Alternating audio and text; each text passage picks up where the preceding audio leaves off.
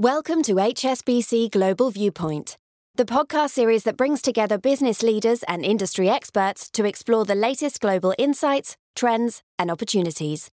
Make sure you're subscribed to stay up to date with new episodes. Thanks for listening, and now on to today's show. This is a podcast from HSBC Global Research, available on Apple Podcasts and Spotify. Search for HSBC Global Viewpoint or join us via the HSBC Global Banking and Markets page on LinkedIn. However, you're listening, analyst certifications, disclosures, and disclaimers must be viewed on the link attached to your media player.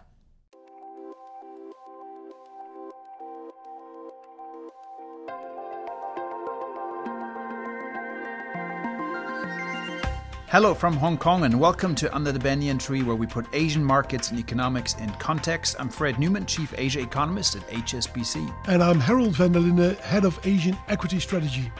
On the podcast today, inflation is proving harder to shake than we thought. Two months into 2023, last year's price surge still looms large across the region, and many central banks are looking at the very real prospect of further rate hikes. We're going to look at why this is the case and what makes inflation different in Asia than other parts of the world. Also, look maybe at some of the policy implications that we see across the region. All of that and more coming up right here under the banyan tree.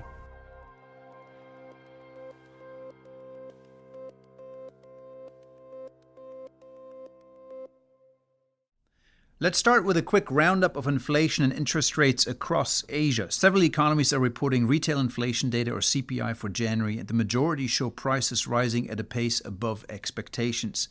That includes India, where goods prices continue to climb, bucking the global trend, and the Philippines, where the central bank last week raised interest rates by 50 basis points and signaled more hikes to come. It's a different picture in Indonesia, where the central bank has put its policy rate on hold after retail inflation, CPI, came in below expectations. But that's just one of the few examples where that's the case right now. Keep in mind that US interest rates play a big role in setting the tone for central banks globally. Inflation there remains high, so it looks like the full tightening cycle hasn't finished in the US yet. So, Fred, it's fair to say that a few months ago, markets thought things would be different by now, but they're not. What, why is that? Well, inflation is proving stickier than uh, we thought. Mm-hmm. Uh, really, if you look at economies in East and West uh, and across Asia, certainly, you see, in fact, inflation coming in higher than the market had expected. It's still slowing, mind you, but it's not slowing as quickly as we would like. And there are a number of reasons for this, of course, but fundamentally, that's a problem for central bankers and and uh, mm. investors because if inflation comes in higher than expected, then of course we need to reprice how we think about interest rates and financial market returns, etc. And that's yeah. why markets have been a bit bumpy of late. Yeah, so let's talk about it in a second. But first, on what, why isn't inflation coming down as quickly as we initially thought it would? So there are a couple of reasons out there, but one important one is actually commodity prices. Normally, when you have the global economy slow down, and undoubtedly growth has slowed down in most economies mm-hmm. across the world, you usually would expect commodity markets to come off sharply, commodity prices to decline quite sharply. Yep. That hasn't quite happened in this cycle. Commodity prices are still very high, and so we have this unusual scenario where the global economy slows, but really energy prices are still elevated, food prices are still elevated, and that kind of prolongs the inflation problem. And another issue, of course, is that in many economies, the labor markets are very tight and it's pushing up wages, and that's finding its way into higher services costs. So mm. both commodities and services are really an area where you see price pressures continue to linger for much longer than people thought even a few months ago. The, these labor dynamics, that is quite different in Asia, right? There are differences, key differences actually between sort of developed markets, mostly in the West, some out here in Asia as well, and of course emerging markets, particularly in Asia. And that is that in the Western economies, uh, you've seen uh, fewer workers return to the labor force. That is, the labor force participation rate is actually lower today than it was before the pandemic. Mm-hmm. Fewer workers, growth is accelerating, but fewer workers are coming back to the job market, and so the labor market is tight, pushing up wages. In emerging Asia, you see the opposite happen more people actually looking for jobs today than they did in 2019, partly because they lost their savings. It was a rough, rough pandemic for yep. people economically, socially. So they want to work. And that's actually me- means that labor supply has come back and it's helping to keep a bit of a lid on, on inflation. Um, that's not everywhere the case. Japan, actually, you see wages going up. Australia, right? Um, the more developed parts in Asia. But if you go to Southeast Asia, India, and China as well, you don't see the same labor market pressures come through. Yeah, but if I would look at inflation, uh, I mean, China actually is almost in an opposite cycle, right? Last year, things were very weak in China, things are recovering a bit. Inflation doesn't seem to be a major issue in China, but in India, I think it is, right? It is. There are big differences between the two. In fact, we just had a big surprise of uh, in inflation in India, where it surprised on the upside in January, being much faster than expected. Uh, so we're talking about inflation above six percent in India, six and a half percent in China. We're still about two percent. Now, why is that difference?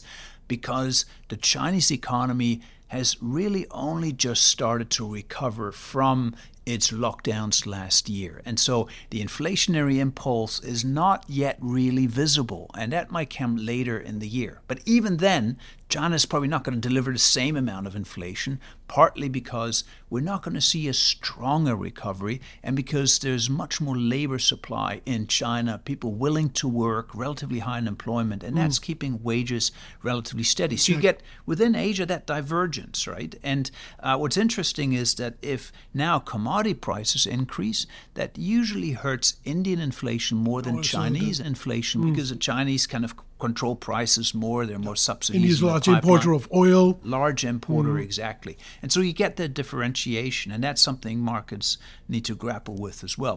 Speaking of markets, we're going to take a quick break, and when we get back, we'll be discussing the impact of inflation on Asian equities and why it's not necessarily a bad thing for corporates.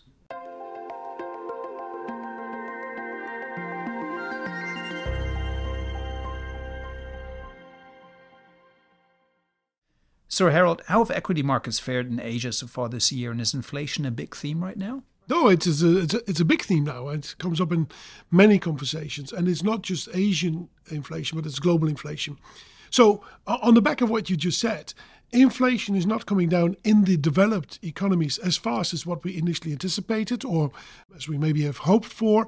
So we've seen a repricing, a, a belief that maybe uh, interest rates are not going to come down as soon as well as what the market was pricing, at least in, say, in the beginning of January.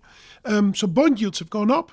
Um, that's not good for equities. So the equities, they haven't really come down, but they've kind of flatlined. In addition to that, we're also waiting for confirmation how strong this recovery is in China. We need to see data coming out as well. So that, that hasn't helped either. Uh, but yeah, we, markets have, have basically are in a kind of a holding pattern, I think. Now, you've in the past uh, explained to us that really equity markets are very sensitive to interest rate expectations. Uh, you made yep. that case. But on the other hand, isn't inflation also good for equities? Doesn't it mean that earnings go up? Uh, does it yeah. mean that companies get more revenues if prices go up? So, how, how do you look at this uh, uh, in terms of equity market implications? Yeah. And it's really a bit of a tug of war. So, you're right. Inflation, uh, that sounds strange, but it's good for companies because it means that they can raise their prices. And insofar they can raise their prices more than they cost, their profits would go up as well. But inflation is a very broad concept, and your ability to raise prices is, is, is differs for, for different companies. Um, great example is the Indian food and beverage companies. They have a phenomenal distribution capabilities that is almost impossible to replicate. They have a, an enormous amount of pricing power. You want to sell something in India uh, related to food and beverages, you need to rely on these companies. They can just set prices. They can raise prices as, as they want to. So they're very profitable, very high margins, very cash flow strong. Um, so if prices go up, they say, well, uh, that's what it is. We, we raise our prices. So it, it depends on the relative pricing power that these companies have. So that's something uh, to, to, to keep in mind. Herald, that, that reminds me of a concept that we use in economics often, which is the real interest rate, which is essentially saying we have the interest rate and then we have the inflation rate. And really, it's worth looking at the interest rate in inflation adjusted terms. Yeah. Now, what this means is that, yes, if interest rates go up, that's bad. But if inflation goes up by even more, then actually the real interest rates is negative, and that's actually good for equity investors, Yeah, isn't it? Absolutely. And this is what I call that the tug of war. You have the ability to raise prices, that's good for you. And then you have the interest rates that go up because central banks want to tighten and control inflation. That's bad for you. But for some companies, if the interest rates go up a little bit, but you can actually raise your prices quite substantially, hey, that's actually net net. Your tug of war is moving in the right direction. That's good for you. So with those companies. So this is where yeah, you have to really look at individual companies and industries and understand them very well. But then one risk here must be that if suddenly growth declines, you lose your pricing power. You cannot pass Yeah. on the pricing power, but interest rates are still high. Yeah. Then you have a problem. And doesn't that then mean that equities potentially, if you do go into a recession later in the year, then you really face a challenge because Yeah. you're left with higher cost pressures, can't pass it on consumers, and you have high interest rates. Yeah, that is that is the nasty scenario. And actually, in Asia, that was the scenario we had last year. Costs were rising. They couldn't raise prices because large parts of Asia, the economies were not really strong. Demand wasn't strong. People couldn't even go out and buy their stuff, right? So they, um, yeah, they struggled. And yeah, then you see a squeeze on the profit margin of these uh, of these companies. Now, there's all sorts of things they can do, eh? control costs, try to be efficient or whatever. But most of the time, that, that takes time to to to materialize. So yeah, net net last year, that's why equities were down. And that always remains a risk. But it's always good to go back to that tug of war. What happens with the ability to set prices versus what do central banks do on interest rates? And if you've got a good hold on these two factors, you have a bit of an idea where equities go for. Well, we're trying to get a hold on what interest rates, where interest rates are going, what central banks are doing, right? That's that's uh, essentially a challenge. And of course, central banks see uh, or know that if growth declines, that then they have an even bigger problem because they have interest rates too high relative to growth. So you need to set it six, nine months in advance, and that's of, of course very, very tricky to do. At the moment, though, it looks as if central bankers are still pushing interest rates higher because they're more worried about inflation than Yeah. they are about growth Yeah. down the line. And that means interest rates still climbing. Is that um, then a challenge for equity markets? That is a challenge for equity markets, absolutely. And this is what exactly what we're seeing at the moment that the equity markets rallied in the beginning of the year, but now, yeah, they're, they're, they're struggling or kind of a holding pattern, I would say, because they're wondering how much further can these interest rates go. And it's not just US interest rates, of course, but also what happens across the region. Uh, and maybe you can shed a little bit of light on here, because I guess the situation in China will be different with interest rates than in India or the Philippines, Indonesia, or Korea. So, where do you think which central banks will raise interest rates first and which ones will lag that process? Well, this year we might actually see a divergence of monetary policy trajectories in different markets. So last year, most central banks across the world had a race to raise interest rates. Uh, not all of them. In China, they were a bit more cautious because we had a special situation there. Growth was slowing. Not in Japan, but everywhere else, central banks tried to catch up. This year, it might be more of a different picture. You might see some central banks, like the Bank of Korea, for example, actually reduce interest rates.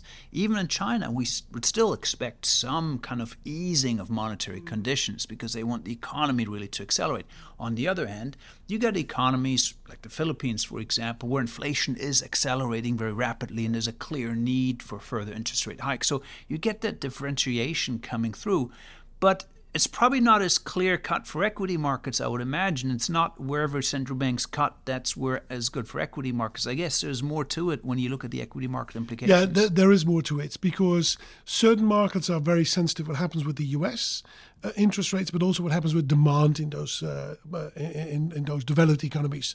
Uh, Korea, Taiwanese equity markets, uh, stock markets are predominantly dominated by companies that are full exporters. What they do in Korea and in Taiwan is minimal against the business that they do in Europe and the U.S. or mainland China.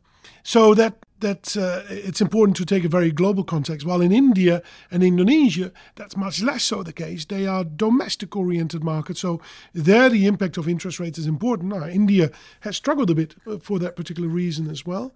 Um, Indonesia uh, has got different issues. People bought into it and are now reallocating that money to other markets. But yeah, understanding these differences in interest rates and yeah, the ability for companies in each of these markets to set prices, that's eventually where it goes through. And that's an ongoing conversation. You can't just say this is going to happen, that's going to happen. Every day when new data comes out, we just need to reassess what we think on both of these factors. But I'm struck, Herald. Here we are, Year of the Rabbit. It's we're already into the Year of the Rabbit, and we still talk about the same themes we did a few months ago. yes. That is inflation and interest rates. So it does seem it's uh, going to be a bit bumpier this year than that smooth glide path that we thought with inflation going down, yeah. interest rates stabilizing, and we all go home with a carrot in our hand. Yeah, and that exactly. And but this is what Marcus makes it exciting, right? It continuously changes, and you have to reassess. Of course, we all hope that markets go up 25% uh, this year, and everybody would be happy for it. But that's just not the way it works. The excitement lies in to understand what, what's really going on. Well, Herald, I think we like excitement, just not too much of it. Maybe that's just right. the right amount. That's good.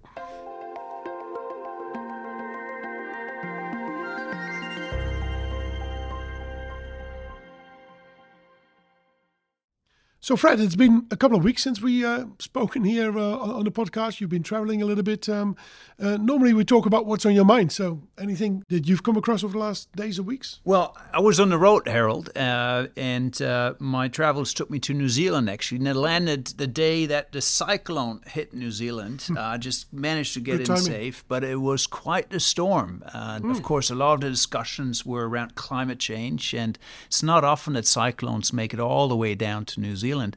And um, there's some estimates actually that suggest that climate change has an effect on New Zealand that's equivalent in climate terms of pushing the islands north by about 50 kilometers a year.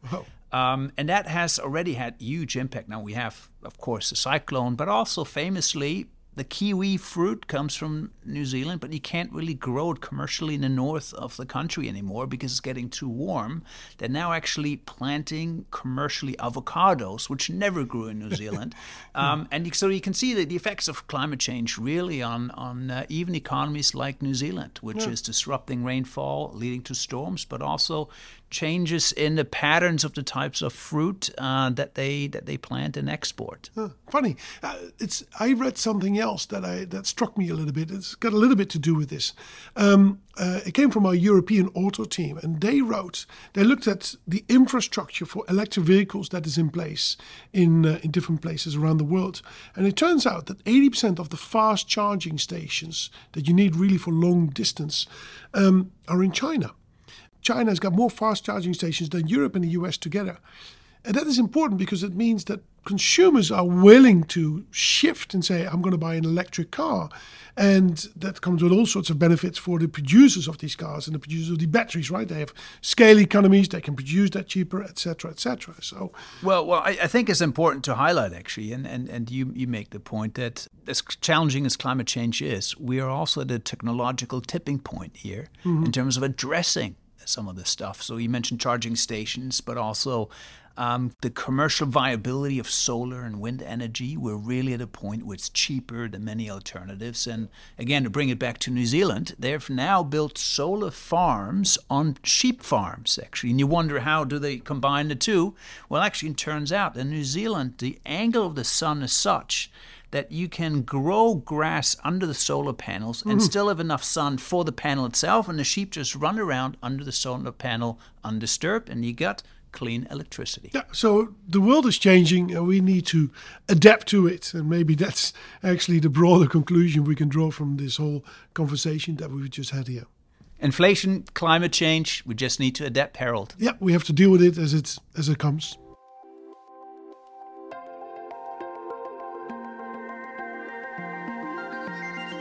And that's a wrap for this episode of Under the Banyan Tree. Thank you very much, as always, for joining us. We'll be back again next week, focusing on Japan as a new central bank governor steps into the spotlight. Take care, till then.